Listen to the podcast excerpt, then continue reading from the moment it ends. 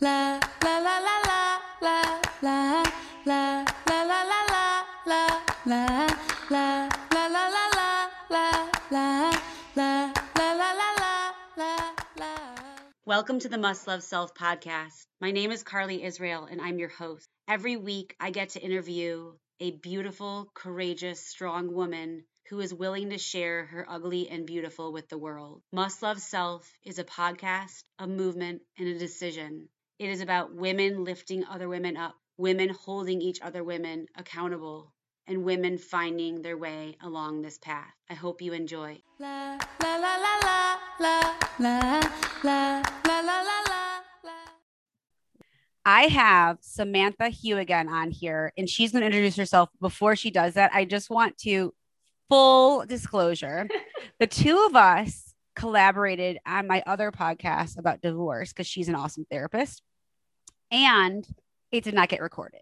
So we threw down brilliant magic, probably the answers to the universe's questions, and it's just not available to and anyone. no one will ever know what we said. No. So she is so lovely that she's agreed to come on Must Love Self and really get deep. And we have the recording in the corner. It's on. Samantha, tell us who you are. And I'm just gonna say, I'm like watching it, like I'm like, please don't go away. Please don't go away. Let it always say recording. Hey everybody, I'm Samantha Heuwagen. I'm a marriage and family therapist that specializes in sex therapy and an author in the Metro Atlanta area, and I'm super stoked to be here today. Me too. So I want to start with my first question, which is why did you say yes? To this, Yes. because I thought you were cool, and then I was like, this is a great concept. And then, you know, again, going back to the other podcast, originally it was because I think you were looking for like a therapist-y approach to um, the questions on divorce and relationships and all of that. And then through that, I just was like, yeah, let's go. Like, But the truth is, it's all connected, right? so the way that I started the whole thing was I wrote my memoir. I found out that I really love co-parent coaching and helping other women through that challenging time and that's why I wanted you on Yep, to yep. discuss, you know, sex and love and relationships and intimacy. And then I was like, wait, it's all about this. It's all about our worth and our voices and who we are and being comfortable in our bodies. So we're going to, you know, get into all you do with that. Yeah. Would you mind sharing how old you are? I'm 32. And have you ever been uncomfortable with your age? No, because I don't really care about age. Like, it's only been till recently that I've been like, whoa, I'm like 32. Like, what does that mean? What does aging mean? What does it getting older mean? I remember when I turned 24 and I was like, I should have always been 24. I don't know why, but I was just like, yes, 24 is it.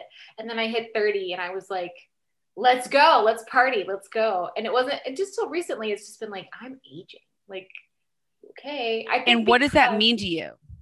uh, well, so who say so? I think because the popular discourse around aging is that your body falls apart, that you become like this little like shriveled up mushroom grape thing, and I am now questioning like what that means, and I'm questioning like where all that came from, the patriarchy, these weird um, internalized ideas of beauty, and and these standards that are impossible for all of us to achieve without maybe some assistance, like going under the knife or what have you, and so to me, aging is just embracing who you are, growing into that, regardless of what you look like. But also being aware that if you do value how you look and how and all that, go for it.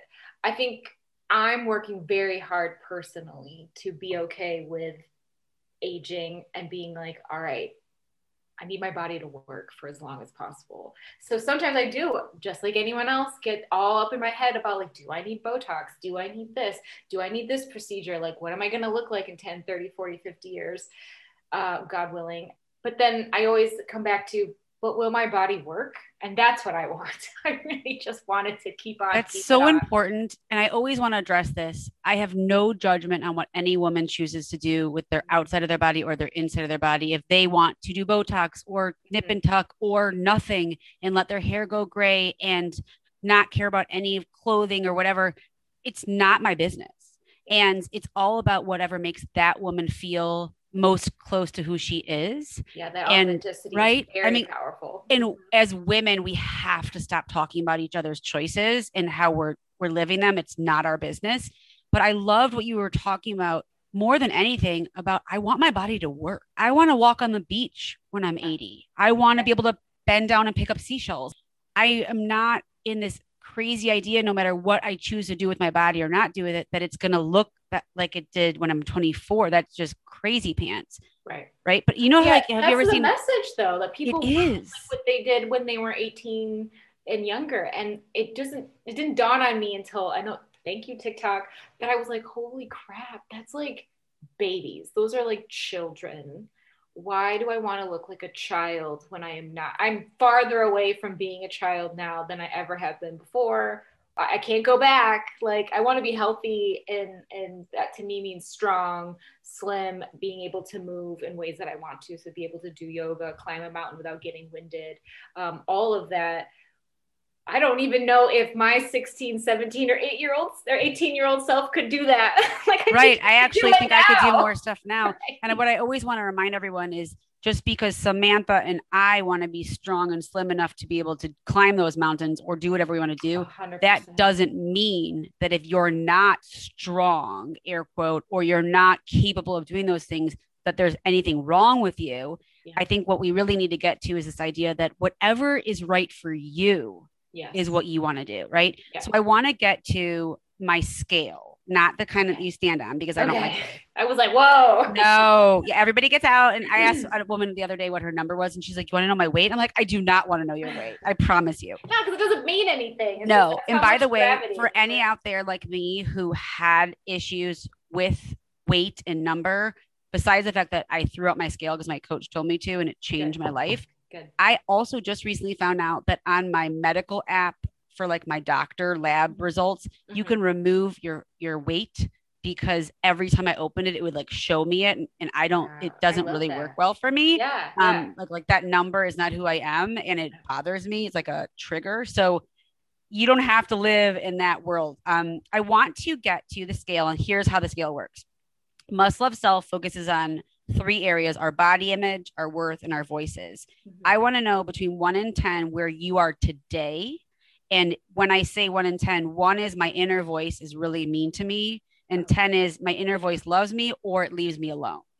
Oh, Where are you with your body image of yourself?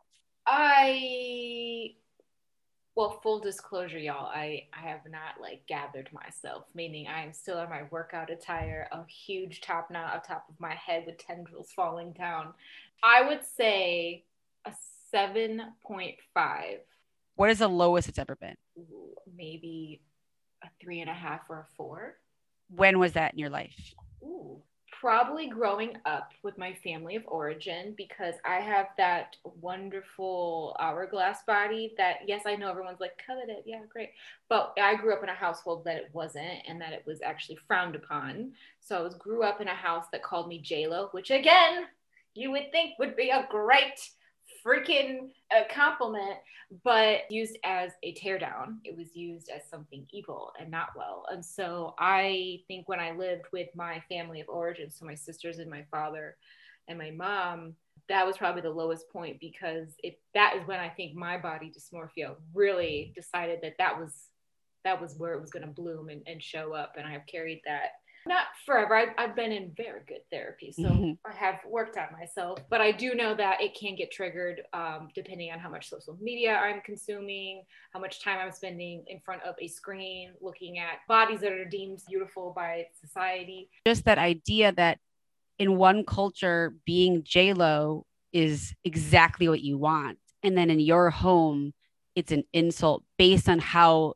they say it and what is behind it. And every time I talk to a woman who had a story of their childhood where they were not treated well about how they looked or something that was air quote wrong with them, mm-hmm. there's like a little piece of my own broken heart that feels repaired because I want to connect with yours, but there's also another piece that feels broken that you had to endure that and that Yeah. you didn't have someone to go F that. Like that's ridiculous. Yeah, and to say just a little bit more about my family of origin, they are hyper fixated on appearance. For whatever reason, I don't even know the answer to that, but I do know like growing up in a family fixated on how you looked and appearances, it was rough. But And hmm. I wouldn't be where I am today without that. I know that's I mean it's not great. I'm not saying I'm not I'm not excusing them whatsoever, but I'm a therapist because of the hardships. I'm a, a therapist because I don't want people to feel that way. I'm a therapist because I want to be the voice of reason for somebody else because I couldn't find one. I love that so So much. no. What would you rate your scale of your inner voice being mean versus kind or leaving you alone with your own worth, knowing your places in society, in career, in your family, in your Yeah. relationship? Interesting. And I'm gonna go through this week because earlier this week it was in the trash. not not in sense of like my voice being mean, but my idea of self worth being just like my idea of worthiness was just very fragmented, not nice, and distorted. Like truly distorted. For not, I don't even know. I could have been an episode. I have no idea, but I was just like, wow, it's just a low self esteem time. But today. I would say I'm hovering around like an eight and a half, nine. 'cause I'm feeling good. you can't figure out what was going on. Oh no, no. Oh, I mean, there was stuff. Uh, so I write books, right? So I was just feeling like I don't even know why I got this thought in my head. I was like, nobody reads my book. Yes. They're not being read. Yes. like I, they're not reaching the people that I hope that one day they reach. You know, like I don't know even where that idea came from, but that's where it started, and we stayed there. And again, I'm a therapist, so I have a certain set of skills that, yes, I can't therapize myself, but I do know coping strategies. And I have a great therapist that has helped me cultivate my own coping strategies on top of my education. And so I just knew it was just a moment in time. Yeah. It was just, And you were able to keep walking and acknowledge it. But what's so interesting that I can completely relate with, and a lot of the women I speak on here that are professionals relate to, is our worth at this point in our lives is not so much on our body because we're kind of like that's pretty clear, like that's like Yeah. crap. Yeah. Is it's about what are we putting out in the world?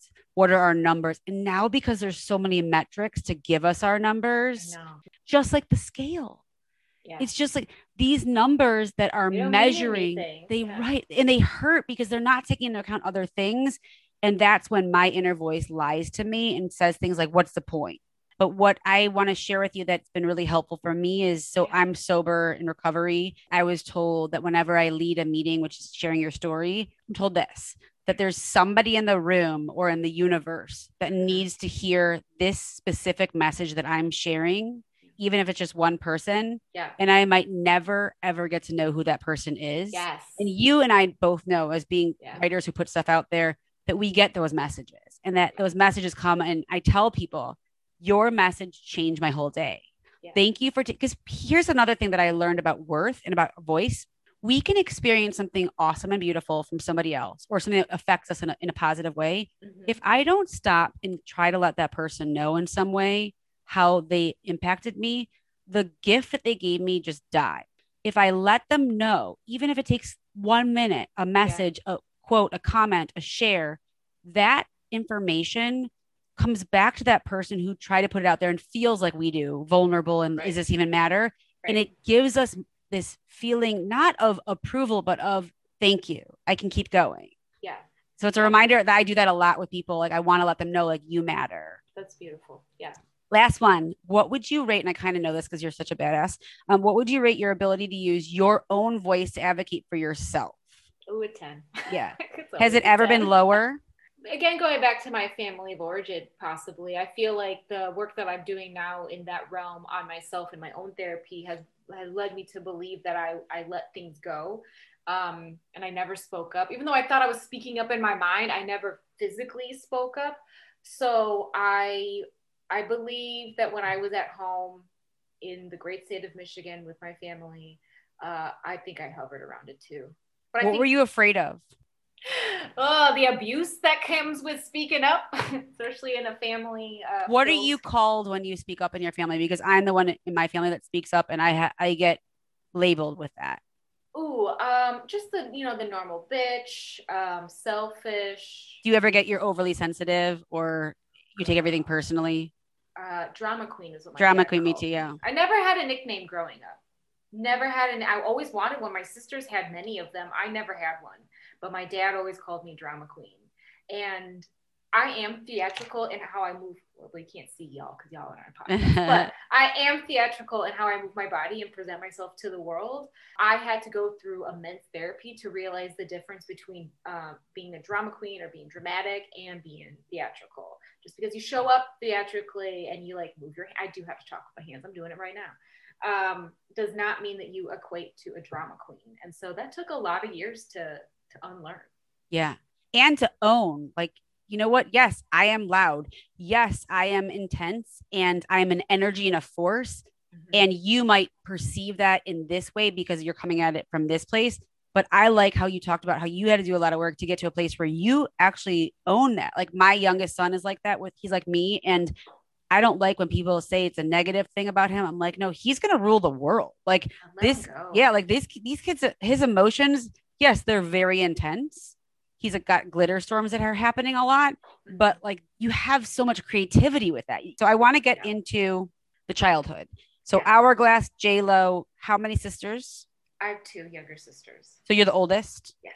Will you tell us a little bit about what you saw or were told or not told in terms of what a woman is supposed to be like or not be like? Um, quiet, uh, meek, uh, put together, beautiful. I remember my grandma always saying putting on lipstick, and that's not a read on her because I still do love lipstick. But I just remember the idea was put together, and you know, I live in a patriarchal society just like everybody else. But I feel like the idea was to be as beautiful and as ornamental as possible and as skinny as possible Mm. Like I remember being 13 and sitting there, and I guess I had roles or like you know when you like sit over your like body has this, like- Everyone does. right. Yes. My grandfather, God bless him, was like, "You got to watch what you eat. You're gonna get pudgy." I'm like, it's just my fucking body, man. So were your I- sisters, did they have a different shape than you? Yes. Uh, so I'm five eight. They hover around five ten, six foot. Wow. Perhaps. Yeah, we have a very tall family, and and even my cousins are like taller than me. Um, but I one sister has very lean, long legs, but does carry weight around her middle, and then the younger one. I, I believe is still like me, a little bit hourglassy, but a little bit more slender. So they didn't get called J Lo. Just me. And what was it like growing up with sisters? And what did you hear from your mom? Like as an example, what was you said that being skinny and ornamental was she like that? no, no, no, no, no, no. This was so so weird. It was like the idea was this, but the actuality didn't uphold. Like it wasn't. So They they weren't like that. that. They were just saying you should be like that. Yeah, I remember like the biggest thing outside of the J Lo comment was I have rather large breasts too. Obviously, you guys, I'm not hourglass. Like it just goes Yes. big, little big. Like whoopsie. How old were you when you got boobs? Maybe twelve, maybe eleven or twelve, but not like it, I didn't get boob boobs. I call them boob boobs. Boo boobs. until I was like 17 or 18. But I had little nubby nubs until Yeah. like since I was like 11 or 12. I remember being So you didn't get uncle's. like looked at and um about your body at that 12 year old. It was more as a teenager. no, I always got comments. It was don't slouch. You have roles. Um, don't slouch because you're hiding your boobs. Oh, don't hide your boobs. You don't even have any. And then it was until I was later in my teens that it was just like, oh, that's a woman's body. But really, when I think about it, it wasn't a woman's body. It was still a child's body that's like, what the hell? Right. Where, where did all this come from? And what was it like for you like in school? Like how did you feel about yourself? Did your was you were you self-conscious about your body or was it more about like your achievements in school? What was your struggle when you were growing up? How do I get out of Cedar Springs, Michigan? I couldn't leave fast enough. I hate that. What didn't you like about it? Uh, conservative, non-multicultural. I am multicultural. If what I didn't say is I'm a Latinx and Jewish lady. Uh, so when I rolled up to Cedar Springs, uh, it was not that. it was not open. It was like whitey white whiterson, and I I appreciate the lessons that I learned from that city. I did not enjoy being there when I was there because there again there were these ideas of how to be a woman and what is expected of women and like everybody really had this vibe of like you're gonna marry your high school sweetheart and just pop out kids and I was like oh get me out of here I don't want this. You didn't feel like you fit in. Not at all, not at all, and that's why I don't live there to this day. It's a great place. It's wonderful. That Red Flannel Festival, super wonderful. I won the Red Flannel Festival Queen. pageant that they had. But again, why did I do that pageant? Now that I think about it, like why did I do that? It was a beauty pageant. And then you asked like what I had growing up, and like I thought of that pageant as ooh, practice to do public speaking. Uh, they had wonderful scholarship money. And again, I was trying to get out. So I was like, let me get this scholarship money. I think I could do this. And what I learned from that was, again, like community service is what I took from that experience. That's so interesting. The, yeah, from the outside though, they were like, "There's a beauty queen. She thinks she's so pretty, and she thinks she's this, and she thinks she's that, but she's really a bitch." And I'm like, I just want to leave. I just want to get out of here. I don't want to be here anymore. When did you figure out that you wanted to be a therapist to help other people find that voice and be the voice that they that you needed so much? Uh, grad school. So I have two master's degrees. I have one in women and gender studies, and I have one in marriage and family therapy. So I was halfway through my degree in women and gender studies at the University of South Florida, teaching their human sexuality and behavior class when I stumbled upon this thing called a sex therapist, and I was like, the fuck is this? sounds great. And I had already started getting the inkling that I I love to teach. I still teach. I still do workshops. Da da da. But I realized I was very good at the one on one. I was very good at listening and honoring and helping through storytelling and verbal storytelling. Obviously, I turned into an author. Y'all, half of my life is a wild ride. Like I didn't think any of this was gonna happen. But I remember watching this documentary called The Clitoris and discovering what a sex therapist was, and then going down the rabbit hole of how do you become one, which I didn't discover. You get another master's in marriage and family therapy. You get certified as a sex therapist, da, da, da, onwards upwards. And so I was. What did your family think about this since they were so. Them, as is many, many, many others, think I, they thought I was going to have sex with people. like, basically be a prostitute like you're gonna help like guys jack off. Yeah, and there's nothing wrong with sex work. I think it's great. Again, no Not judgment. a sex therapist. Right. mess.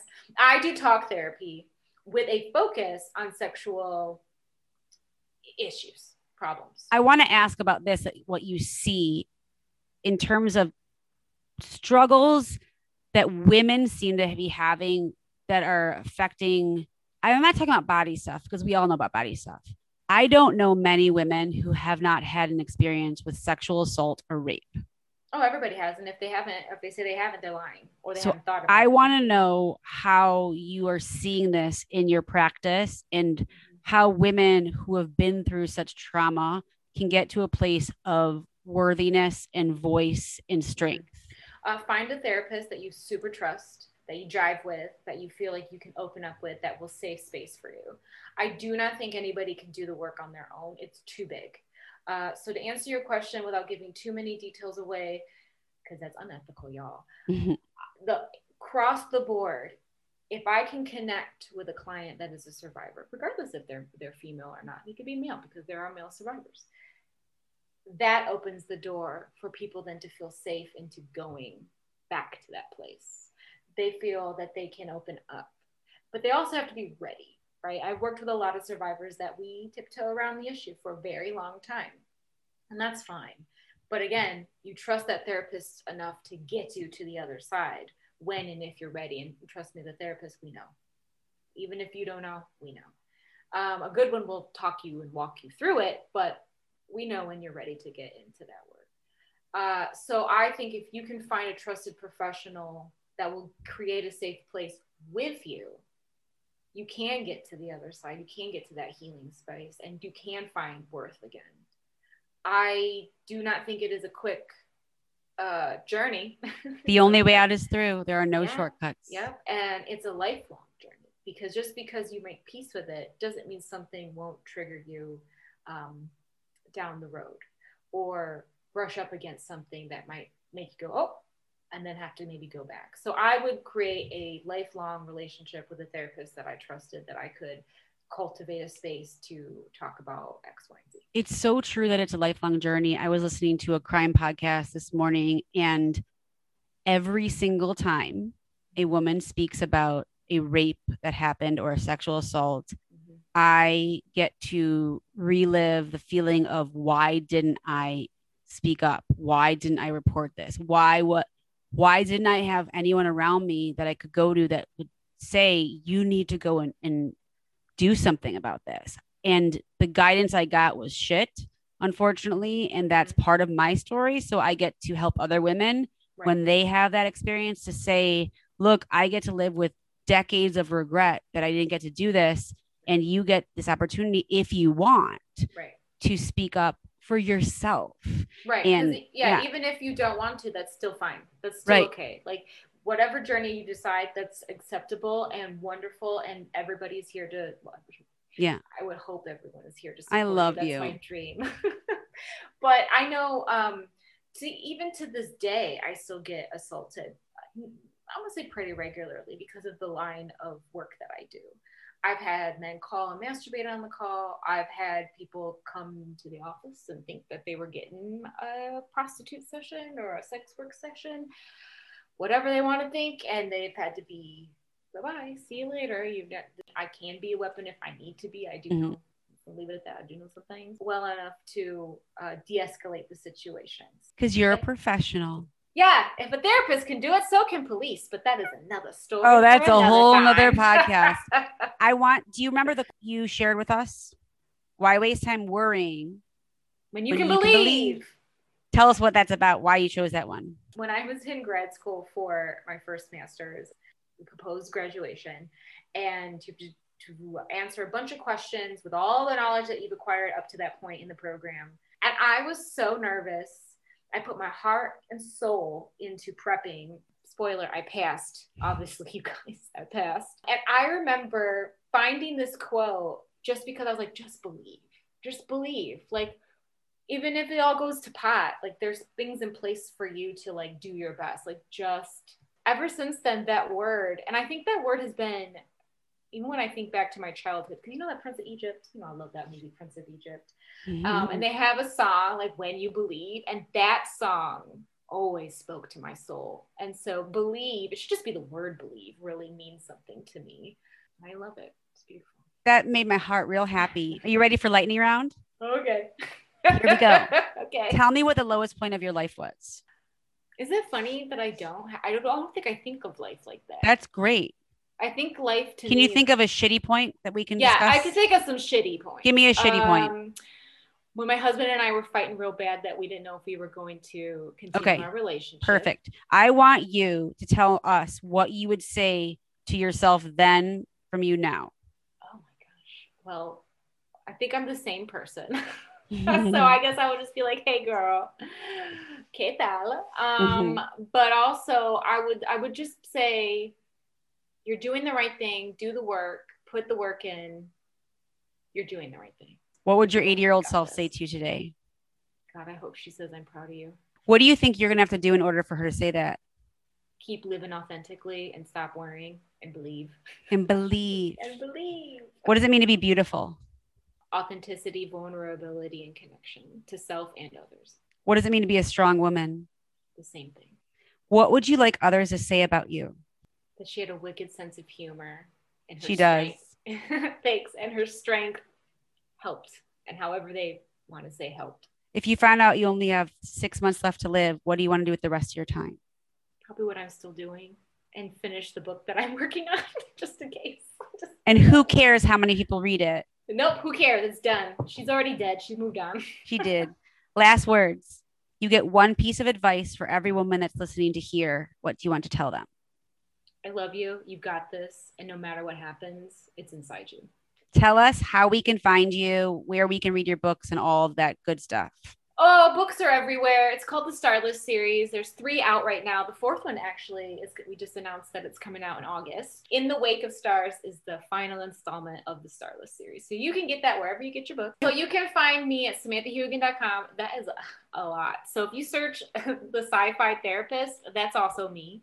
But Samantha Heuwagen, H E U W A G E N, and I really hope that's in the show notes because I know it's Yiddish shit. Got um, resources for therapy, resources for healthy relationships, book information, whatever you got, keep it there. Yeah. Thank you for your time. Your energy You're is welcome. infectious. I think that we are going to be stuck together for a very long I love it. time, I and. I am taking believe from it, today. girl. So it. thank you. Thank you for listening. I hope you enjoyed the podcast. If you are willing to rate, review, and share with your people, it makes such a difference for others to find it. And if you wanted to check out my memoir, Seconds and Inches, it's available on Amazon as an audiobook with me narrating, a paperback, and digital. I promise you, you will love it. Have an awesome day. And one more thing there's absolutely nothing wrong with you. La la la la la la la la la la la la la la la la la la la